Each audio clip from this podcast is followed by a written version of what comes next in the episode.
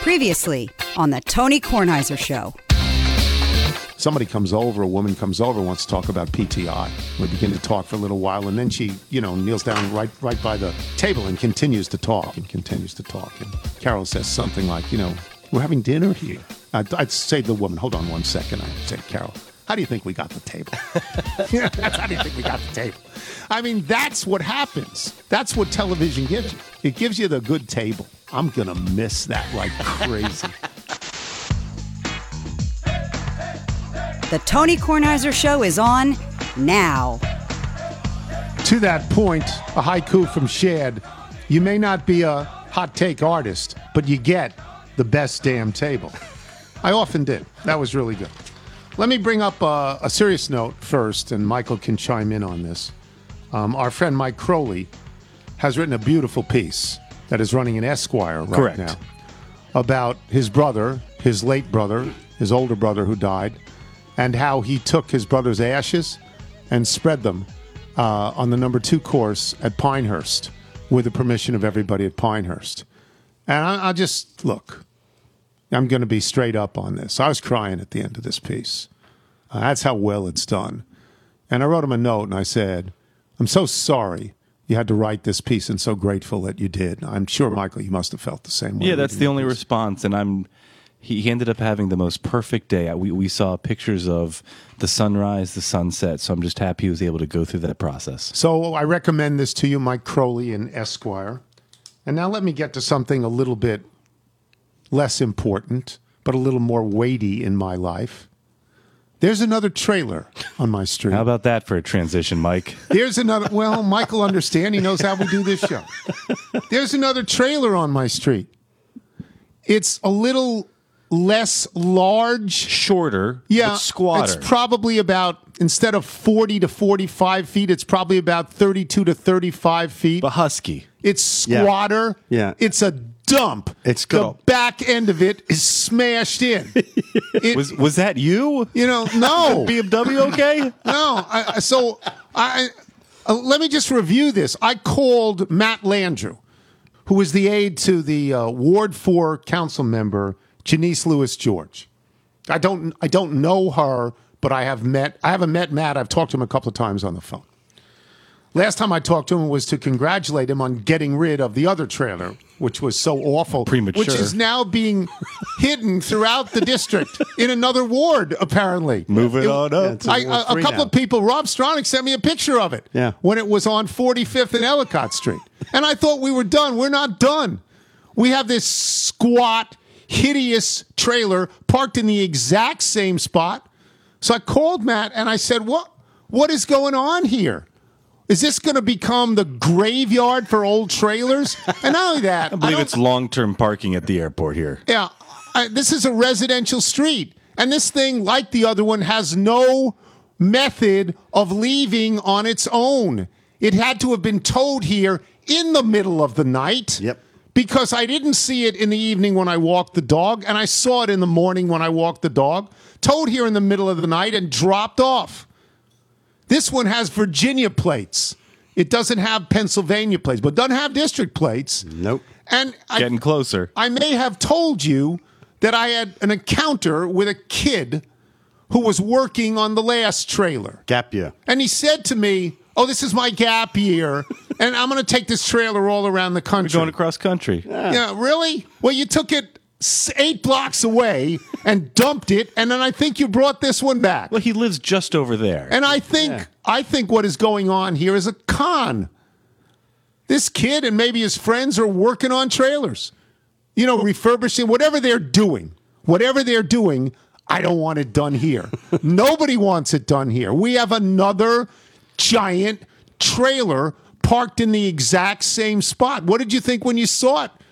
Well, I thought that doesn't look good because it looks hideous. Yeah, this is a it's hole. hideous. There is a. It looks to be. If it was a boat, you'd be like, "Well, we can't put this in the water because there's a hole in the back end of this thing." Yeah. I mean, it just looks terrible, and you're Does like, not look street a legal. hole in the No. bucket. Dear Liza, dear Liza. yeah, and you're like. Wait a minute! It's like a cockroach. You stamped on one. You're like, okay, Well- we've got rid of it, and now there's another one right So there. So the the con is in the storage and or the delivery, not in the honest work up front of acquiring the Right, right, trailer right, right, and or refurbishing But it. nobody nobody is taking this trailer on a gap year across the country, You know- or we wouldn't have to. You know my honest reaction? I've never been happier to miss a phone call from you at roughly 8:35 in the morning when you were just 2 blocks from my house because the joy combined with anger in your voice as you said there's another one It's like a DJ Khaled song another one uh, uh, tremendous Yeah. it's worse than not better at all and i think this could be the ecosystem of the show i think people now are going to go out of their way And dump to bring trailers here? these trailers to your house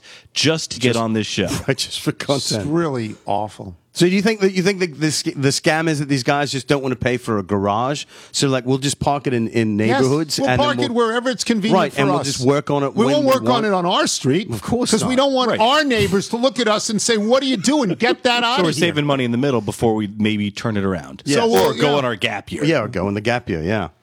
Well, I know your neighbors don't have because we think with your neighbor. He called the police. I called Ward Four. That that skipped a few steps. yeah, I mean, nobody. but it wants is this to- it is just and you can't miss it when you turn onto the street. Of course, you're you can't miss it. It's 35 feet long, like, there it is. and it's just sitting there. That's just awful. Yeah, it, really is. It stinks. yes. Let me tell one other small story here. Uh, when you are a homeowner, at some point or other, you get unwanted varmints in or near your home. This happens all the time.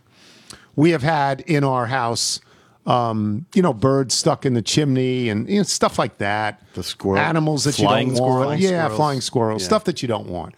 In this house, we call adcox trapping. Okay, they're not cheap. No, they're not. They're the best. Though. But they're real good. yes. So the Nigel other knows from his day, bathroom. for the second day in a row, as I was walking by the little house during daylight hours, I saw a fox on the stoop. On the stoop. On the stoop, just sitting there as cigarette? Well, you know, as if this was Baltimore, and it was just out where all the houses have stoops.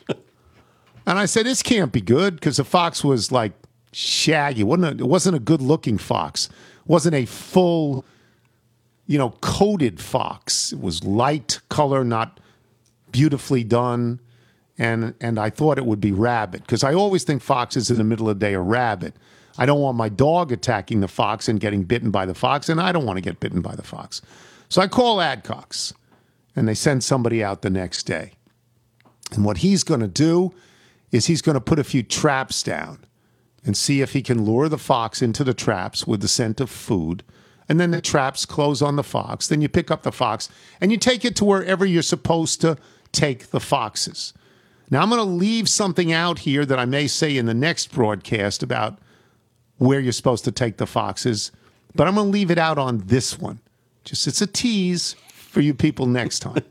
anyway, so he lays down, I think, three or four traps, and he comes back. He's going to come back every day for five days. You know, that's what they do. They're really good at, at oh, this job. This is a job I can't do. I can't just walk around the little house with a bat trying to smash the fox. Not going to work. And I don't want. I don't want the dog near the fox. It's very simple. You That's can't a, try to outfox the fox. the dangerous situation. So yesterday he leaves me a note. The guy from Adcox leaves me a note. And this is what it says. We trapped two raccoons.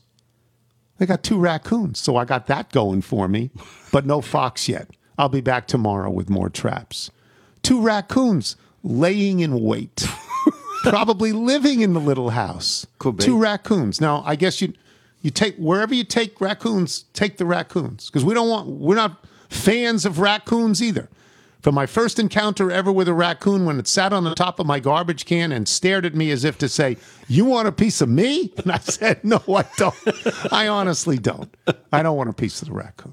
So that's an ongoing circumstance as we try and get rid of this fox. when would something go from an Adcox problem to a city problem? If there was an infestation, would they have to come in? I have no idea. I mean, I think if you called Adcox, they would tell you this is bigger than us and you have a right to get the city involved. But what the guy told me was look, there's a lot of foxes around here. This is what happens. Yeah, this is where you live. There's a lot of foxes. And the yard of the little house is very inviting. And what, what he said was sometimes you'll see the foxes out during daylight because when they get mangy and they lose their hair, they want to sit in the sun to regrow their hair. which uh. I guess is instinctive on the part Sure. of the fox. But have, I'm- you, have you tried that? I yeah, I've, I've tried it, and all I get is my head gets burned. Doesn't work for me. Doesn't work. So, should I talk about my MRI as well? Oh no, you know what? I'll just mention. I, again, I haven't seen this, the PTI special. I haven't seen it. Uh, people say it's really good. Well, I've had a lot of nice notes about it. Michael, you saw it? Yeah. Nigel, you didn't see it, did you? No, uh, it's the television show that you're working on. Yes. I'm no, not- no, no. It's no. It's a television show I have worked on. It was a. It was a special about that television show. I have not watched 20 it yet, but I can't have wait I. to. I can't wait to. Really, because you could watch it now. Well- Well, get off this show and go watch it. I I think. just go to the other room and Yeah, watch it? I Yeah, guess. mom's recorded Yeah. it. Yeah, I guess. You won't do it. No, I'm, I'm, I'm not doing it. Well, you don't want to see it because you because you think it's going to make you cry, right? Yeah, no, no. I think it's going to make me angry. But not that. It's definitely not going to make me cry. Yeah, get the legal pad out to take notes. Not going to make me cry. I did make two calls yesterday though to thank people. Two people that I was told were particularly good on the show, and I talked to one, David Aldridge, talked for about thirty minutes, thanked him, and I left a note for Michelle Tafoya. And I was told these two were particularly good on the show. And I said, "Look, I haven't seen it.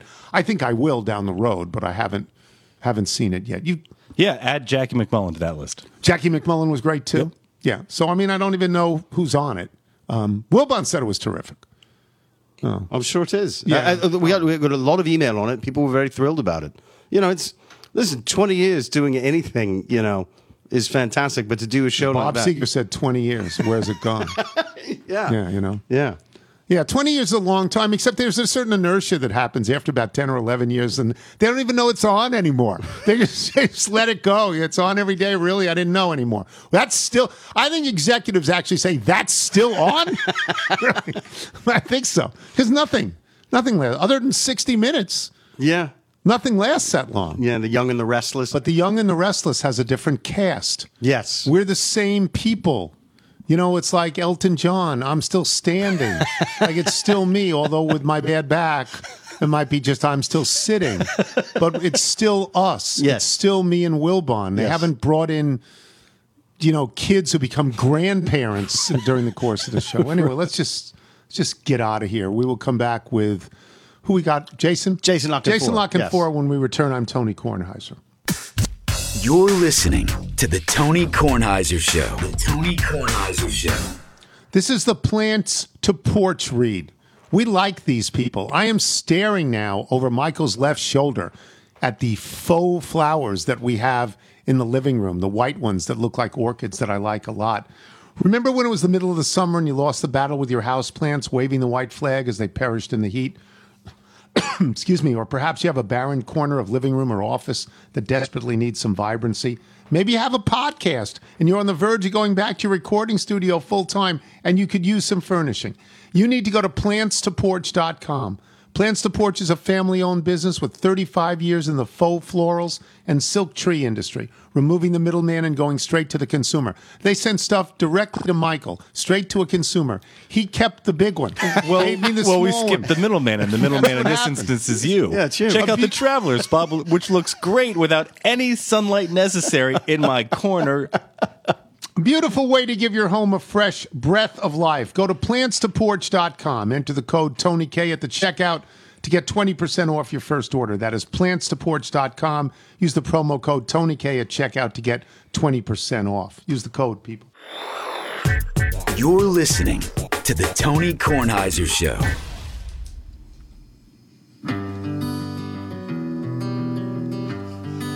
This is a song called October. It's written and it's played by Brett Wiskins, who asks, I wondered if you want to play my song October on Friday's show to welcome in the first day of the month.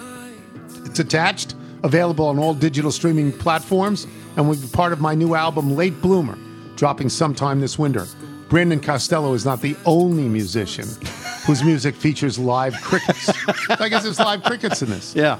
This is October by Brett Wiskins. You can hear it all without me babbling at the end of the show. And he plays in Jason La Canfora of CBS Sports. Um, let me just start this uh, with I know I'm going to have to talk, Jason, about Tom Brady going to New England. But before that, the game last week when the Rams they were at home, they I, they did not dominate Tampa Bay, but they beat Tampa Bay solidly. They Yeah. took a lead. They were tied. they retook the lead. yeah. How meaningful was that, in your opinion? It, like, for that Rams operation from Matt Stafford, who hasn't played in a, a game, and I know it's only September, but a game of that magnitude in a while. Uh, I'm sure it's a little bit of affirmation. You know, probably reinforces some things they already kind of knew about the kind of, of ball club they could be. Uh, I suspect they see that Bucks team again. Maybe it's in L.A. Maybe it's in Tampa. Um, and and then we'll see. You know, the season has so many ebbs and flows, and the one concern I have about the Rams, and I, I picked them to go to the championship game, is just some of the the the depth. You know, if they get hit, and you can say this for any team. I mean, let's be real, it's football. But I, I just worry a little bit about offensive line, defensive line, and an injury or two. You know, maybe curtailing just how high their ceiling could be. But it's a really good football team. It's really good coaching staff. Um, Raheem Morris has kind of picked up where Brandon Staley left off with the defense. Uh, there's no shortage of blue chip players. Uh, they believe in that coach, and that that stadium, you know, is providing them some creature comforts and some support and you know some some semblance of a home field advantage which which you know I, I, I know there were a lot of people at the Coliseum for some of those games, but that was kind of like a freak show a little bit. You know, it was only temporary. So yeah, I, I think it's a really good operation. Um, but like if they play, you know what I mean? If they played again in four months somewhere else, could be a completely different ball game. They're at home this week again against the Cardinals. That's two three and O teams. That's a division matchup in the best division in football, I believe. What do you expect this this Sunday in that game? Well, I, I I still have questions about the Cardinals specifically. The Cardinals, the consistency of the offense, not not the ability to hit some some amazing high notes that not many teams can hit, and you know Kyler Murray provides that. But consistency on offense, and then the ability on defense to hold up uh, against a quality opponent for four quarters. Um, that that's where my my questions are with them. We've seen them get off to some hot starts before, um, and then fade. You know, they've kind of been like the NFC's version of the Raiders a little bit. Now I, I'm buying the Raiders, and, and I'm I'm probably buying the Cardinals more now than I was in July. But I, I that you said it, Tone. That's a tough division. Yeah. They're going to play a tough schedule, and I, you know, I'm not sold on this whole Cliff Kingsbury, Vance Joe. I'm not sold on the coaching staff and their ability to adjust um, as the season goes along, and and I I do have some concerns about them defensively. Right, let me let me shift it to the east and Foxborough. Brady coming back and all of the Sturm and Drang about Brady and Belichick, which each one denies and each one says it's great and they go to parties Yeah. together and this, that, and the other thing. What what do you expect in Fo- uh, Brady is a different kind of fellow. I Yeah. mean, his emotional system is not normal. It's you know, I'm not saying it's bad. I'm just saying Right. it's not It works for him, normal. What do you, what do you expect in Foxborough, and what is your sense of? I guess everybody's going to want to see. Do they greet each other in the middle of the field after or before the game? Right? Everybody wants to see. I would think there's at least a cursory handshake afterwards. I mean, it, now you know it might be really quick. I mean, the one thing about these two is neither one's the most gracious loser in the world, right? I Yeah, mean, we yeah. even when they were together, we we saw that numerous times. Not that they lost um, nearly as much as anybody else in the league was losing, but they they had their moments to sort of be the bigger guy in defeat, and and that's not really who they've been. Um, I don't really like this New England operation. Um, the defense is not what I thought it would be, and they haven't exactly played murderers row. The idea of Foxborough as this fortress, I think, is pretty much out the window now.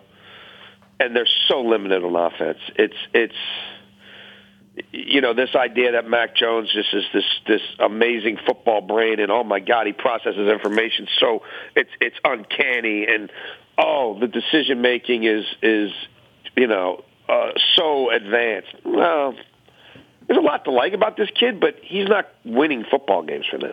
He's, That's right. he's barely managing football games for them. Uh, and the rest of those pieces that they went out and spent all that money on, you know, because Belichick was very upfront, like, well, now that Brady's gone, I got, I can really do some stuff. Well, last I checked, uh, the two tight ends, you know, uh, Hunter Henry and Jonnu Smith, and their big wide receiver acquisition, Nelson Agholor, I think they had combined through three games for 45 catches, 290 yards, and one touchdown. Not much that's three nine games. man games, right? So they're not getting Yeah. the ball. They're That's not right. running the ball like they did last year. I think they overrated the offensive line. You know, Bill Belichick, the GM, I think has to the, the Bill Belichick, the coach, has to keep asking questions of Bill Belichick, the GM. Like Trent Brown, is that really going to pay off? Um, so I think it's just a tale of two teams right now. I, we we know what the what the Bucks can be and who they who they are. Now, are, are they playing their best ball so far this season? Not yet. And I do worry about their secondary and some deficiencies. I just don't think this New England team is built to exploit them. And I have a hard time, you know, Tom Brady losing back to back games in back to back big spots in national windows with all that's going on here with the team he has around him. Um, I think I think this is his day or night. Okay. Okay. Uh, let me pick up on something that happened last night. Jacksonville is now 0 and 4. Yeah. Do you see anything? They've been beaten short. They've been beaten long. Yeah. Mm-hmm. They get beat. They get beat. Now they stink. They've lost 19 in a row. And I can't pin it all on Urban Meyer in the first month of coaching. But do you see anything that persuades you that Urban Meyer is going to stay for the long term in No. Jacksonville? No, uh, I- I don't. He's he's his just watch just watching him during these games on the sidelines in the press conferences. Um, no, and people on that staff aren't sold. I think everybody's kind of looking at this as a little bit of like a, a Frankenstein laboratory experiment, and like, will will this you know last or is this really fleeting? Uh, because in his mind, it's not where it needs to be, and he's not how quickly, you know, not sure how quickly he can get it there. I mean, the quarterback is going to be really good, but he's not going. This is not going to be Justin Herbert last year. This is not going to be, you know, RG three in 2012 or whatever Yeah, it was, or yeah. Andrew Luck, or even Kyler Murray. Like, for a lot of reasons, it's not going to be that. Um, the rest of the roster still needs a lot of work. I don't think he particularly enjoys free agency. Um, I think he wants to be able to go into people's houses and recruit them, and that's not. These guys are, you know, no, no. You've got to pay them money, and actually, you got to pay them more money than other teams because they're not real keen on Jacksonville, and they're not sure you're sticking around, and they're not sure that you're going to put them in the best positions to win. So you've actually got to pay, pay a premium. They're not going to be throwing themselves at you. They're going to be saying, "How much more are you willing to pay me than the Green Bay Packers?" Because they win. Um, I just don't think it's going to prove to be his bag, Tone, and I, I don't know, you know, when that that moment in time is where he decides that this is, you know what, I I got to cut bait. Like this is not for me.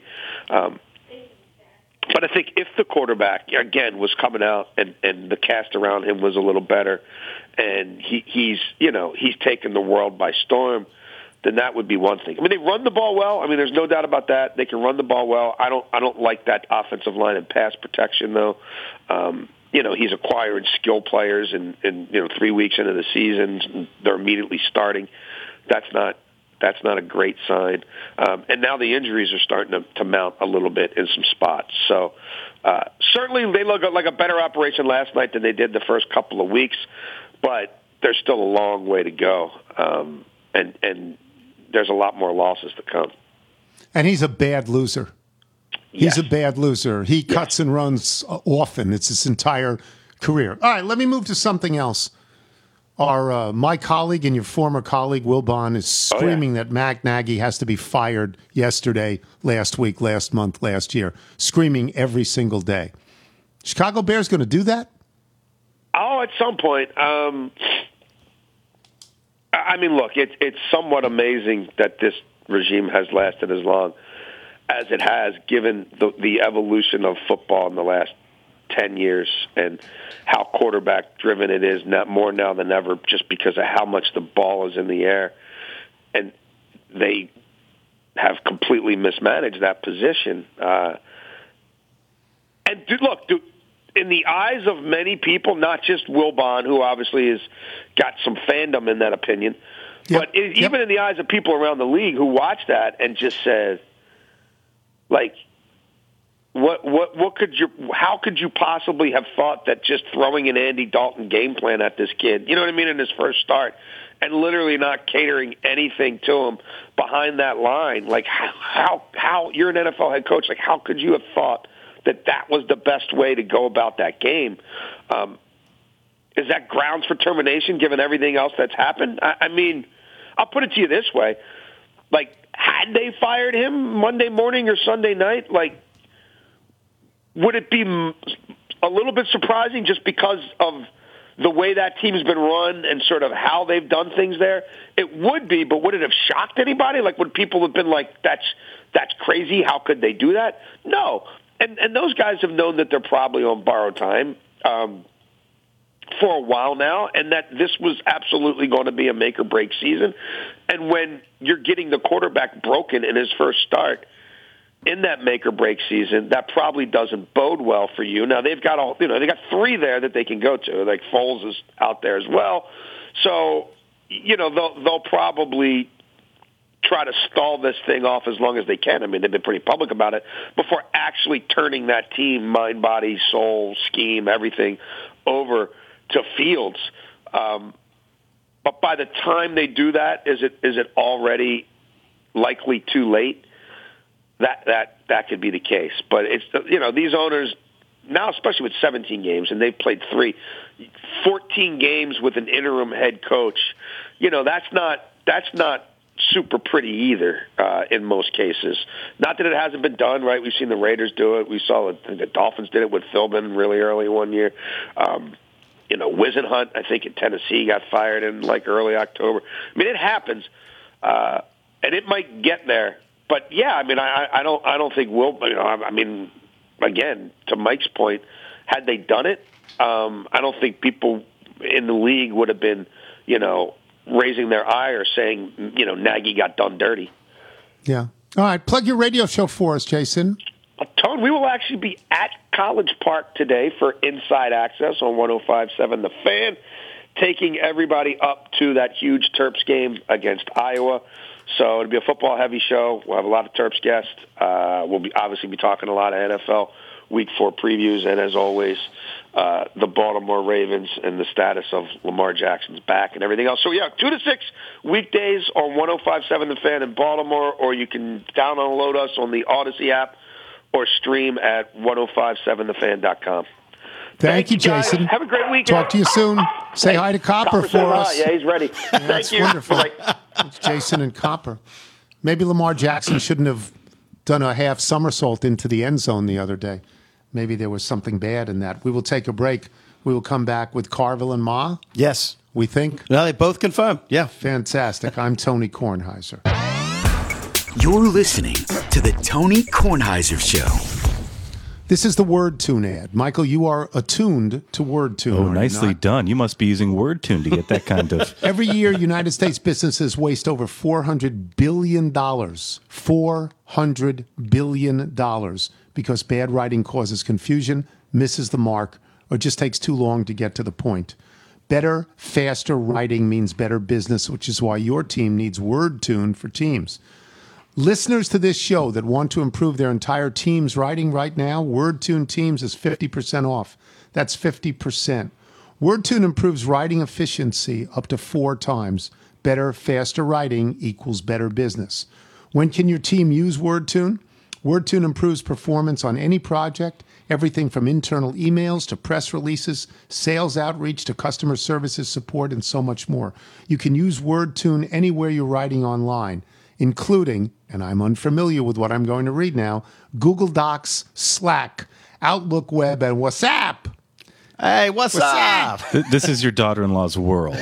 That's that's I'm what so this familiar does with all the, the yeah with these All professional things. services, which Wonder- is why what- her what is team Word- her Word- team needs WordTune. What does it do? So you can uh, you can amplify, you can shorten your writing. It'll help you uh, work on tone, structure. So you're getting underneath what you might think of that first level uh, definition. I'm currently using its its AI box. You can write into it, and it'll transform uh, your prose. Or for me, I'm actually I'm throwing in a little bit of verse. So I, I thought I might throw in Milton and see what it had to say. For the mind is its own place, and in itself can make a heaven of hell, a hell of heaven. Interesting to see uh, the, the the recommended feedback uh, it would be giving there. Essentially, your mind is a place where. No, it's, it was actually really fun to see.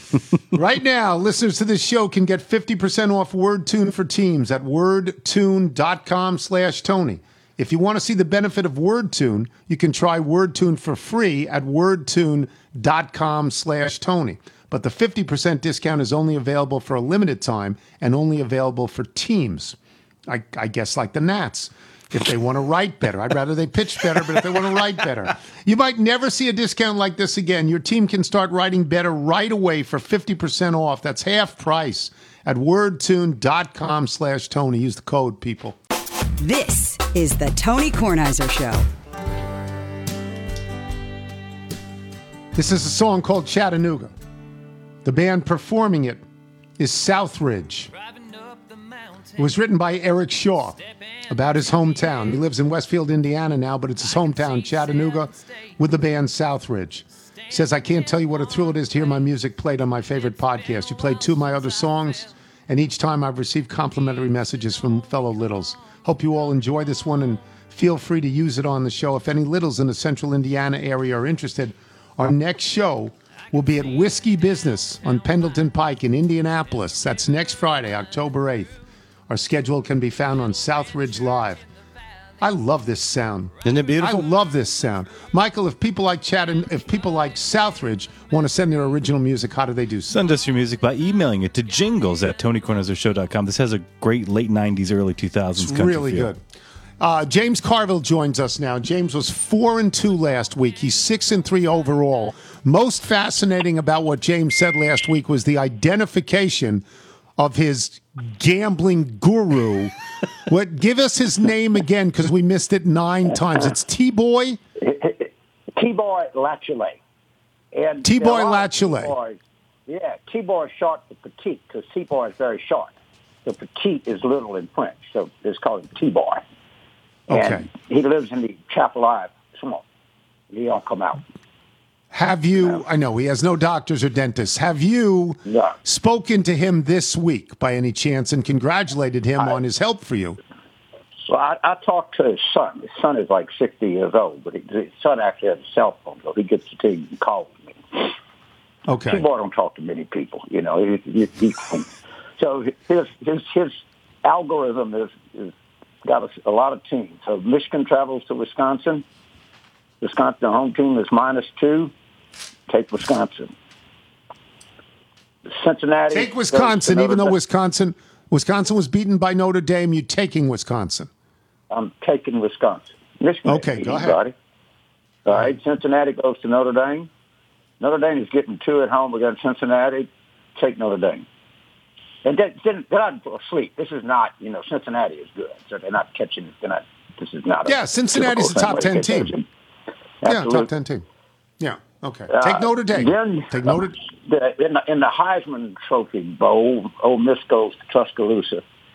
Nick Saban's laying 14 and a half later points. Lay the four, 14 and a half let- let me against against um, Lane Kiffin. Okay. Yes, yes. Take take Alabama, and then uh, a, a blue plate added special. T Boy likes uh, Minnesota. Uh, goes to Purdue. Uh, Minnesota is a two point five point favorite at Purdue at West Lafayette, Indiana. Take Minnesota. All right. T So Boy go has has pro- figured this out. All right, let's do some pros because you were good. You're yeah, four and two. Go ahead. All right. So you you remember Willie Nelson song "On the Road" again? Yeah, sure, of course. Yeah, well, this is what it is. So the Panthers go to Dallas. They're getting four. They're getting four and a half. Take the four and a half. Ravens get one at Denver. Take the Ravens. Tampa Bay minus seven in Foxborough. take Tampa Bay.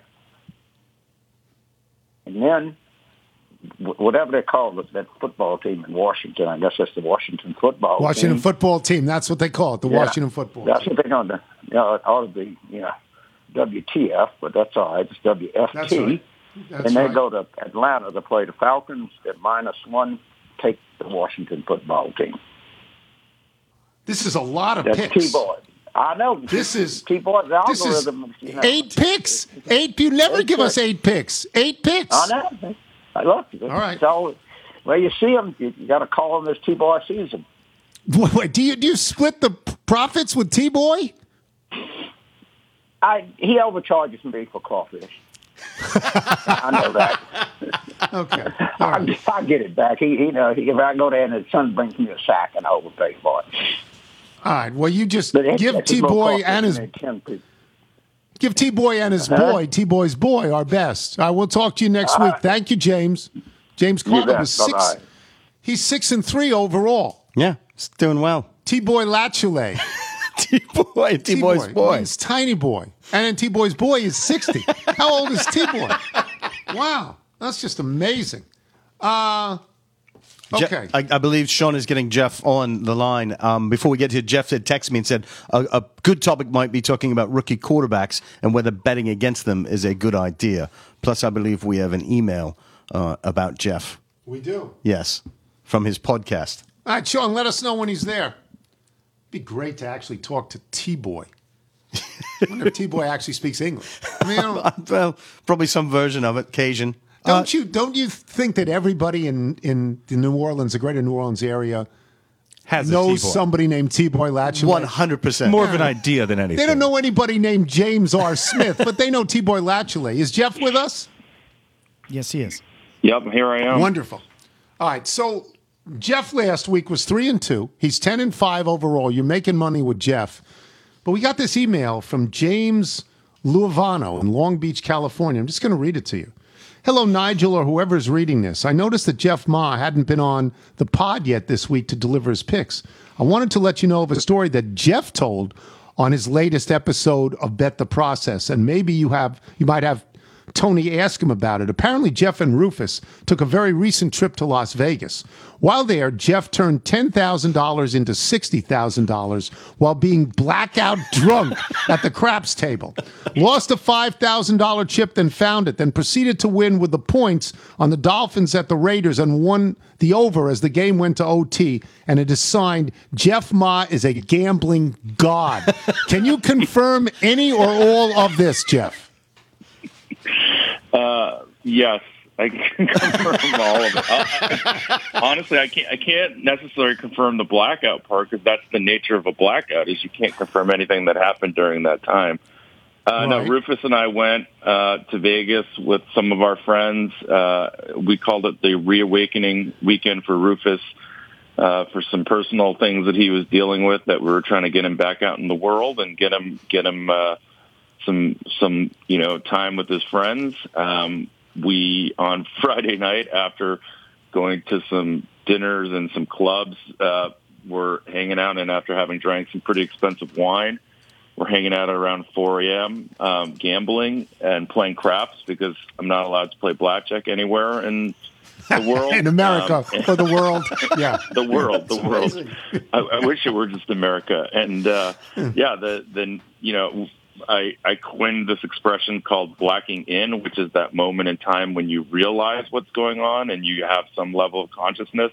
And when I did, I had um, about sixty thousand in um, what we call chocolates, which are five thousand dollar chips because they used to be brown, but I had uh, you know sixty thousand dollars in chocolates in front of me, and I had actually started with with less than less than ten thousand dollars. I, I think I had actually bought all of my marker back at that point, so it was a it was a great moment to black in. Did you at any point decide to buy the casino and put in a swimming pool so that you could practice water polo? I just wanted a place where I could model my speedo, so it, it, you know any, any pool would have would have done. But uh, really yeah, good. no, it was, it was a fun weekend, and we actually tried to. We we have a joke about our our podcast that there's seven listeners of the podcast, and so anytime we do something that offends people, we're like, oh, it's only seven people, no one's going to really care. Uh, but uh, you know, it's interesting because a few of them actually showed up this weekend and you know randomly found us at different points during the weekend. We tried to almost create a scavenger hunt where we would t- like tell people where we were at different points, but people did manage to find us, which was which was pretty fun. That's lovely. That's lovely. And you had a good week last week, three and two. Anytime you win is a good week. Give us uh, your picks for this week. Yeah, sure, absolutely. So I'm I'm going to take the Giants uh, plus the What? seven. What?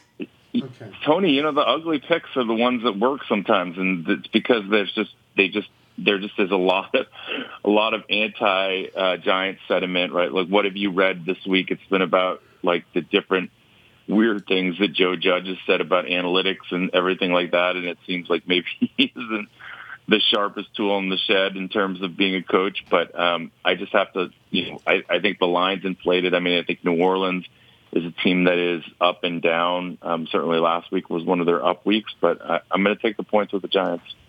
Okay. What else? I'm going to take Carolina plus the, I think it's, you know, four and a half, four, something like that against Dallas. Four and a Um, half. Da- four and a half, yeah. Dallas is, uh, they look great. And they, Yes, um, their defense yes. looked great for the first time in I don't know how many years. And Yes. um, the offense is, you know, we talked about it last week. It's it's clear that Dak is is elite. He's uh, he's a great quarterback. Um, but again, when you have this moment where you look so good publicly on a Monday night like they did, um, you know, against a team Carolina that's three and zero, but has somehow been under the radar and is now you know getting four and a half points against a Dallas team, which I'm going to have a hard time believing their defense is that good until I see it do that consistently. Um, but again, it's just a case of taking the points against a team that looked so publicly good last week. Without Christian McCaffrey, you still take the four and a half.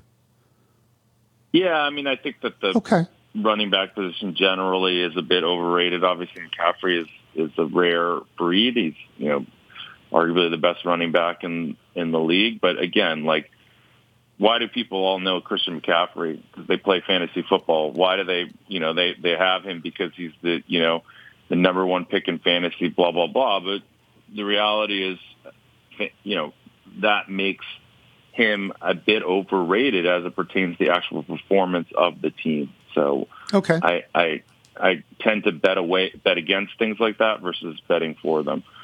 I'm going to Okay, take what else? Cleveland minus the two. Um, Cleveland is a team that I think really is on the up and up. Um, I think Stefanski is um, he definitely is a is a coach that you know can because of the choices he makes, because of the fact that he uses fourth downs, can actually have a difference, um, a real difference in terms of points. And so I, I like Cleveland, even though Okay. they're a road favorite here against the Minnesota team that has played much better than people realize.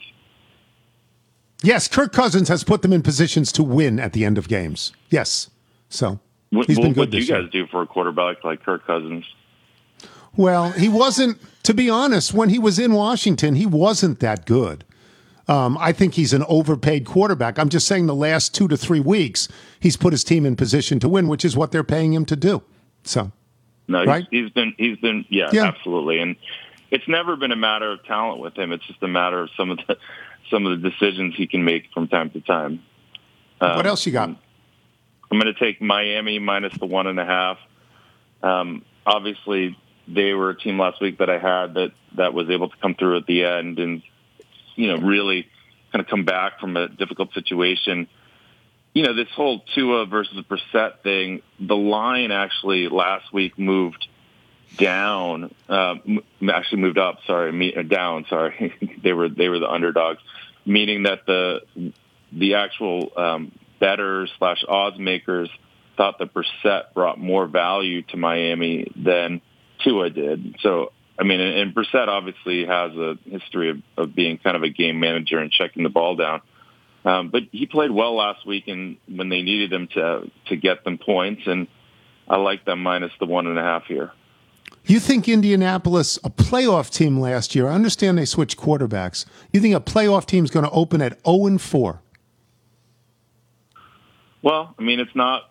That's Yeah. not what. I, that's not how I bet, right? That's not like I, I listen No. to Chuck Todd and all of you guys talk about like, oh, this team can't go 0 2, this team can't go 0 3. Well, the narrative are the reason that you know ultimately there's value in betting. It's because people bet on Yeah. what they think the narratives are. The absolutes are that Indianapolis has not been very good this year. Um, That's right. And Miami has been better, and Miami's at home, and you know at home you should be giving usually close to two and a half, three points, and they're only giving one and a half. So Okay. if they're better than Indianapolis and they're at home, I think they should be giving more than three points. All right. What else? One more? And then finally, I'm going to take the Rams minus the four and a half um, against Arizona.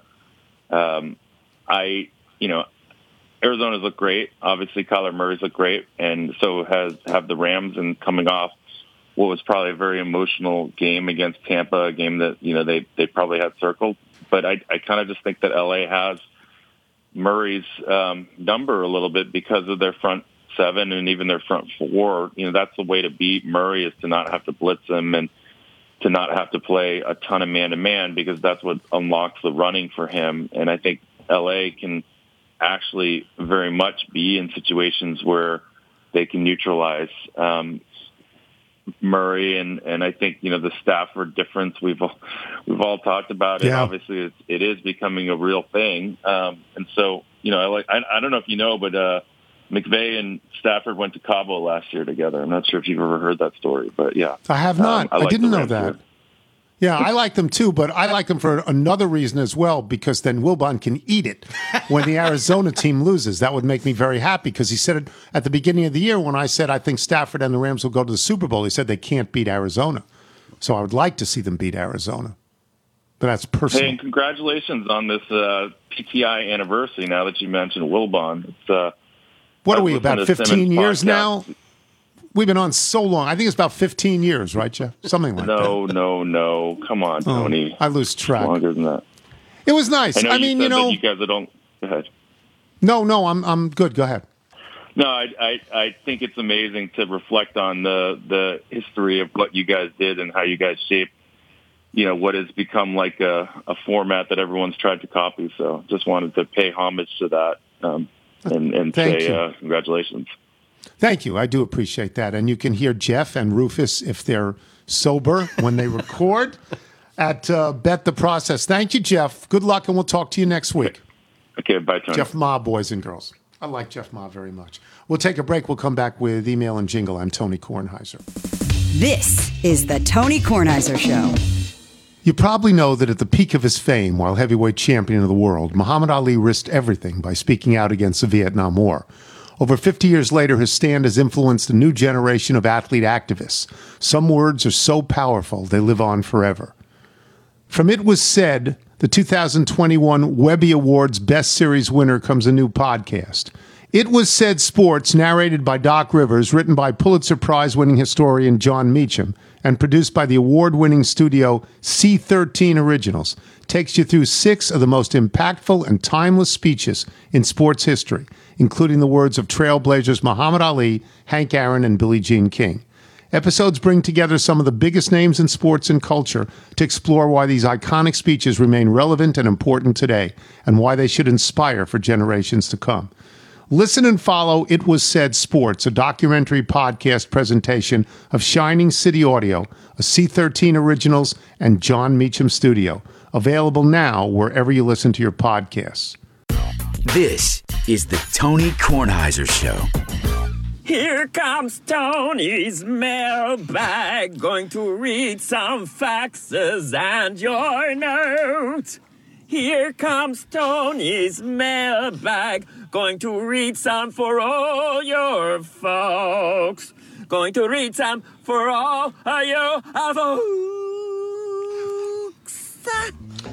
That's Tom Mosser in Brilliant. Pittsburgh. And he writes, I'm an artist based in Pittsburgh, Pennsylvania. I create quite a bit of sports related work, so it's appropriate that I listen to the show.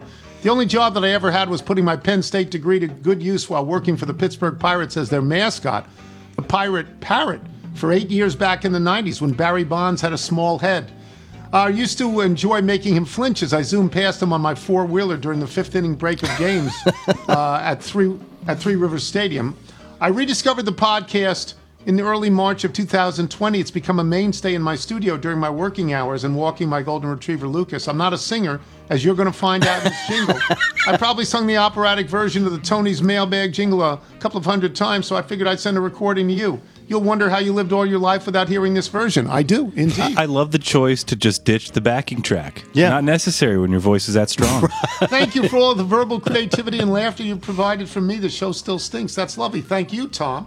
Nigel Bethesda Bagel Lab. Yes, Bethesda Bagels. We love them. You will as well. Just go go to BethesdaBagels.com for the location in the DC area nearest you. Then pop on in, and you will be thrilled, my friend. That's And- about it. I was just going to say a quick thank you to my dad.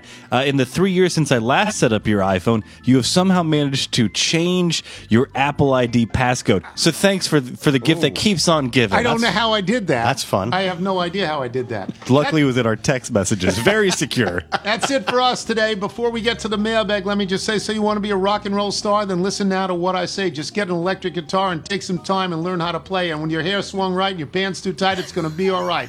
Then it's time to go downtown where the aging man won't let you down. I could continue as Roger McGuinn continued for the birds, but I'll let it drop today. Thanks to our guests, Jason La Canfora, James Carville, and Jeff Ma. Thanks to today's sponsors, Plants the Porch and WordTune. Remember, you can listen to us on Apple Podcasts, Spotify, Google Play, and Audacy. If you get the show through Apple Podcasts, please leave us a review. From Brendan Borzelli in Lebanon, New Jersey, one of the originals. Yes. Watching the PTI special and remembering back to the early days of the show brought me back to the old radio show. For those of us that read the columns and listened to the radio show for years prior to PTI, it was like Robert De Niro and Ray Liotta's feelings in Goodfellas when they found out one of their own, Joe Pesci, was getting made. You rose through the ranks and got made from this little pack of followers and minions. Of course, you didn't get whacked walking onto the set, so you got that going for you. From Jeff Piggott, our friend in Iowa. My blurb for the PTI special. I didn't watch it, but I heard it was great. now it's either that or Jesus wept. From Stephen Wichita. So, Tony, did any of my emails make the PTI documentary? Steve the Sycophant. No jokes here, Doctor of Humane Letters. The ESPN 20th anniversary tribute to PTI was fantastic. Hope, despite your extreme humility, you mention it and tell everybody when the tribute reruns. Despite all the praise, my favorite quote was coordinating producer Matt Kelleher after you spoke to him for the first time, saying to executive producer Erik Rydholm, quote, you're going to have some significant talent management issues. Is that in there? That's great. I'm looking forward to 20 more years so I can celebrate my 100th birthday watching PTI. Uh, uh, uh, something about the trailer from Shad, a haiku. Without all of those trailer location updates, life seems incomplete. This thing's a bomb. It's Get it out of here. hideous. It's a bomb, and there are pictures of it already.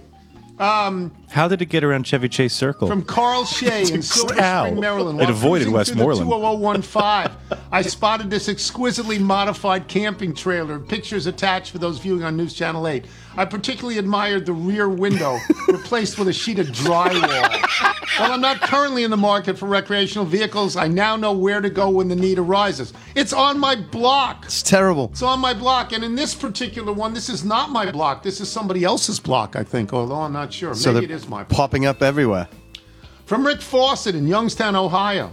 I wrote in the other day asking for a ruling on my unintentionally kind gesture, allowing a Subaru driver out of a parking lot and an evaluation of his wave. Michael asked for wave clarification. Please tell Michael that the wave was somewhere, somewhere between thanks for helping me get my kayak off the roof rack and did you hear my 12 year old won the humanitarian award at his middle school?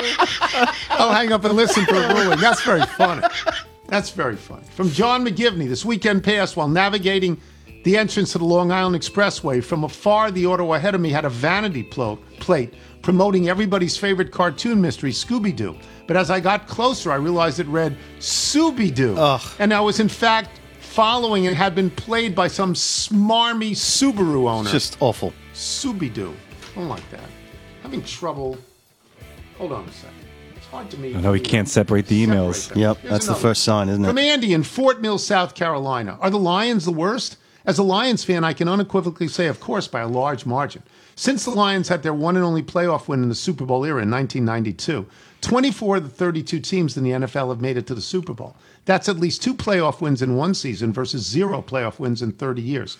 Can you have the guy that sings the funny sports songs write a song for Lions fan? That must be Dan Byrne. Dan Byrne, yeah. He can call it the Honolulu Blues. By the way, did you know Marvin Gaye was a huge Lions fan and wanted to try out for the team? Keep up the terrible work. The show stinks.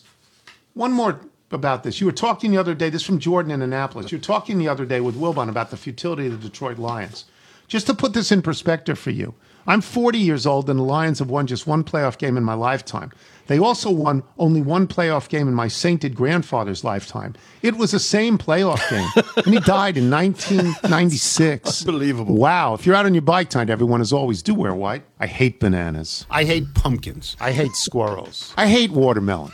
It's a lot of hatred. it's just a lot of hatred.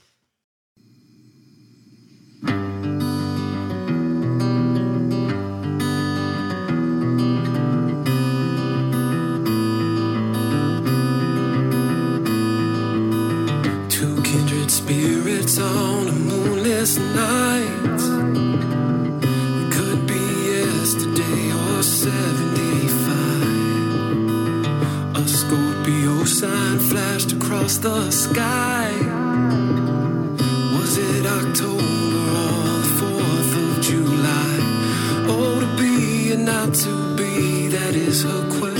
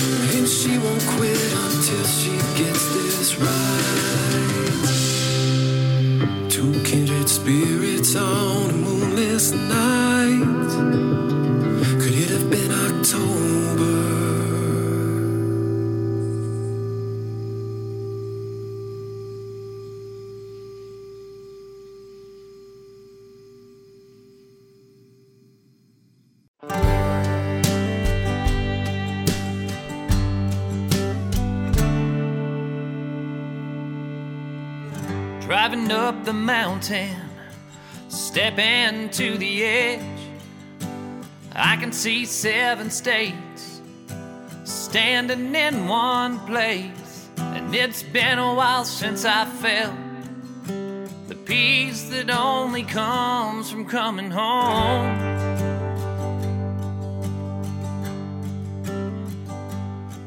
I can see the downtown lights and the river winding through the little red church in the valley where I first learned the truth. And I'm flooded with the memories I thought that I'd forgotten long ago.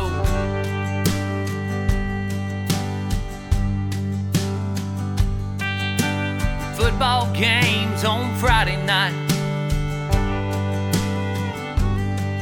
Driving back roads in the moonlight. Yeah, we thought that we were grown. We were just fine getting by with what we didn't know.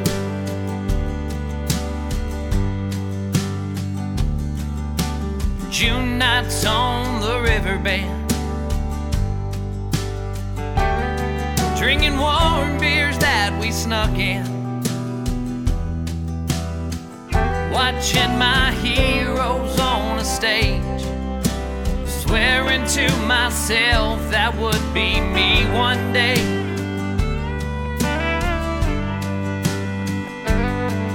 On the banks of the Tennessee. In the shadow of the pine trees. It's where I learn who I am,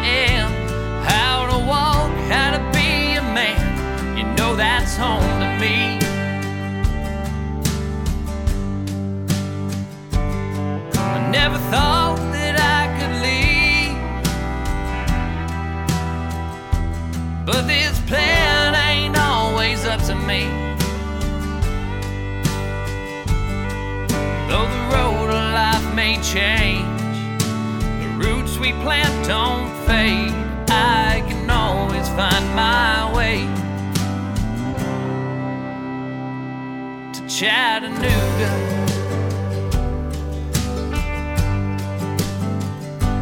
I've walked the New York City streets. I've seen the giant redwood trees. I've stared out from the beaches of Mexico. I've stood in awe of the Vegas lights and a blue Montana sky. There's only one in my soul. The only place that I call home. Oh, Chattanooga.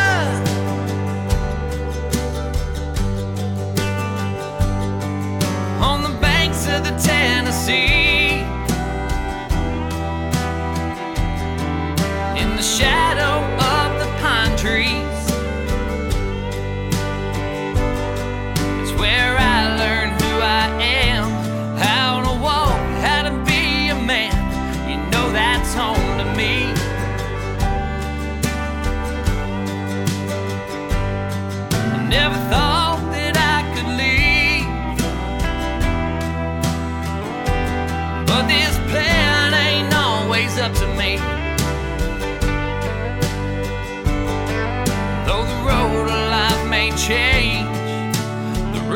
Plant don't fade.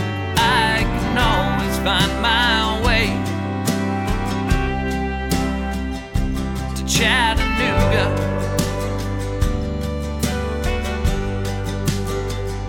To Chattanooga.